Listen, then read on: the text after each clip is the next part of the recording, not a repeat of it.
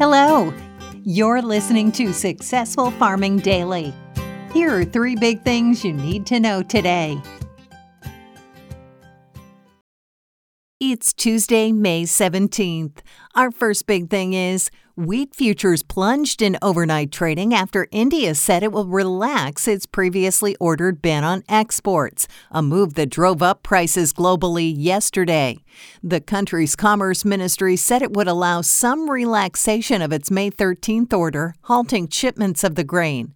It has been decided that wherever wheat consignments have been handed over to customs for examination and have been registered into their systems on or prior to May 13th, such consignments would be allowed to be exported. The Ministry of Commerce and Industry said in a statement today. The restrictions were put in place to ensure Indian food security, helping neighboring countries facing food deficits, and to prevent hoarding of domestic supplies, the ministry said. India isn't known as being a global grain exporter, but exports from Russia, which is expected to be the world's largest shipper of the wheat, have been shunned by most countries after it attacked Ukraine. Ukrainian exporters have been unable to ship their grain due to the constant Russian attacks on the country. In the U.S., meanwhile, the winter wheat crop was rated 27% good or excellent as of Sunday, down from 29% a week earlier. Extremely dry weather is hurting yields as the hard red winter crop in the southern plains continues to grow, according to the Department of Agriculture. Corn and soybean planting remain behind schedule. Only 49% of the U.S. corn crop was planted at the start of the week, behind the prior five year average of 67%, the USDA said. 14% of the crop had emerged, well behind the normal 32% for this time of year. 30% of soybeans were in the ground as of Sunday, behind the average of 39%. 9% of the crop had emerged, behind the average of 12%, the agency said.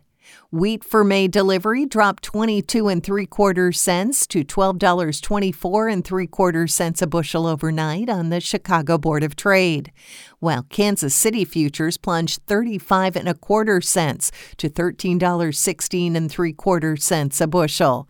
Soybean futures for July delivery lost 4 and 3 quarters cents to $16.51 and a half cents a bushel. Soy meal fell 70 cents to $412.90 a short ton, while soybean oil futures declined 28 hundredths of a cent to 82.71 cents a pound.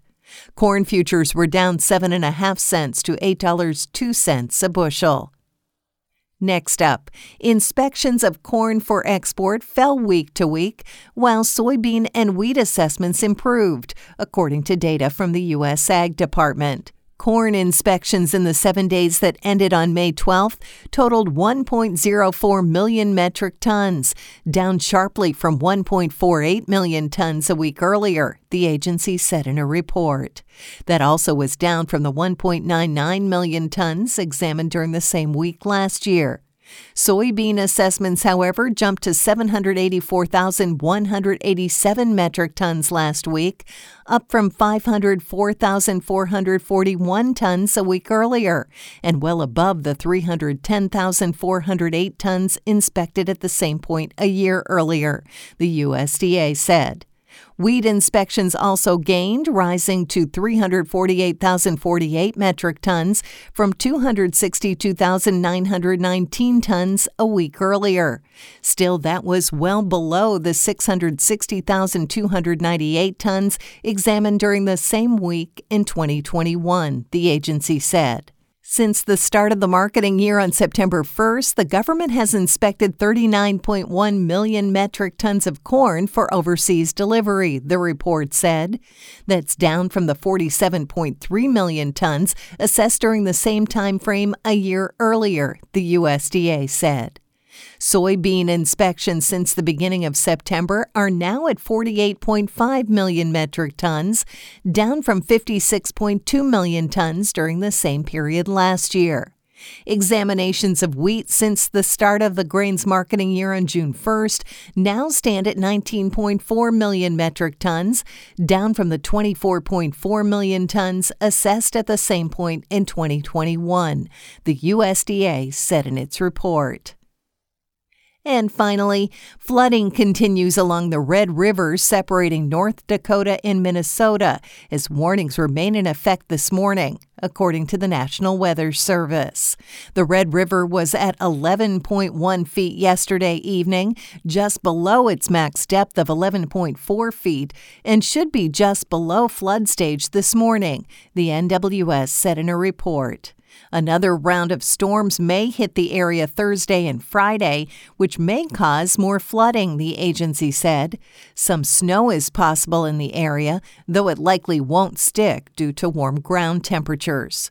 Storms are rolling through parts of northern Oklahoma and southern Kansas, though there's a limited chance of severe weather associated with the system, the NWS said. There's a low chance of thunderstorms again late tonight across parts of northeast Oklahoma and far northwest Arkansas, the agency said.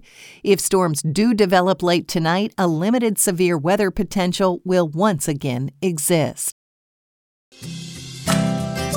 Thanks for listening. Follow more news on agriculture.com.